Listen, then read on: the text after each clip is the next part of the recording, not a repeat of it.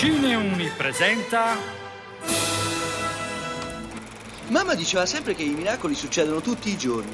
No, provare no, fare o non fare, non c'è provare. Potrebbe essere peggio. Ecco, potrebbe piovere.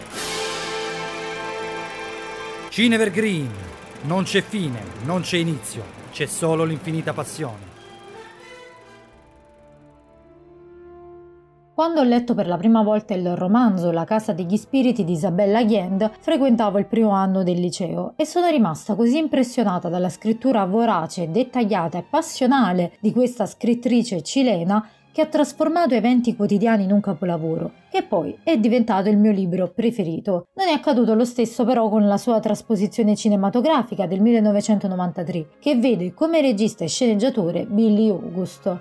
La storia è incentrata sulle vicende della famiglia Del Valle e della famiglia Trueba, che si intrecciano con gli avvenimenti politici del Cile degli anni venti, narrando le avventure di ben quattro generazioni. I coniugi Del Valle hanno undici figli, tra cui Clara, che è il personaggio principale e ha un dono particolare, riesce a comunicare con gli spiriti dei morti e ha delle premonizioni. Le vicende delle due famiglie si uniscono quando Clara è costretta a sposare Esteban Trueba, promesso sposo della sorella maggiore, che però muore avvelenata. Esteban è un uomo duro e spietato, violenta gran parte delle figlie dei contadini che lavorano per lui. Il romanzo si chiude con la scoperta dei diari di nonna Clara da parte di sua nipote Alba, che riesce così a ricucire gli eventi principali della sua famiglia e la storia del paese.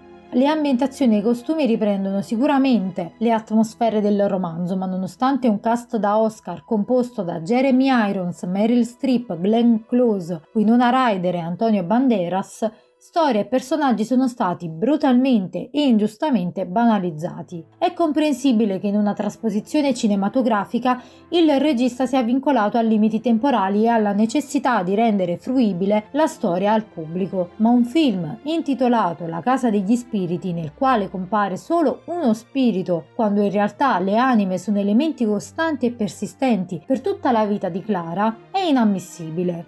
Nel film la chiaroveggenza di Clara è appena accennata, appare come una donna sottomessa e innamorata del marito, a tratti anche un po' svampita, che subisce il mondo circostante. Ma non è così, di lei Allende scrive: Clara abitava un universo inventato da lei, protetta dalle avversità della vita, dove la verità prosaica delle cose materiali si confondeva con la verità tumultuosa dei sogni, nei quali non sempre funzionavano le leggi della fisica e della logica.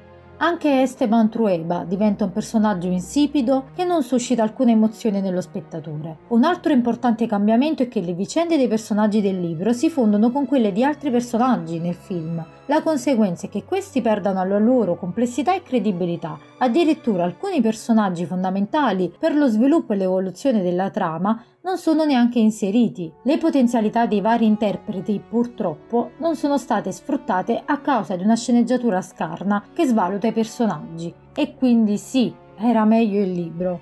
La pecca sta soprattutto nel non aver saputo usare e armonizzare una storia che perde la propria luce proprio nella narrazione poco fluente e per nulla impattante per lo spettatore. E questo era il nostro Cinevergreen. Sono Imma di effe due Radio Lab, vi saluto e vi invito a non perdere tutti gli altri podcast della redazione di Cineuni. Se non dovessimo risentirci, buon pomeriggio, buonasera e buonanotte!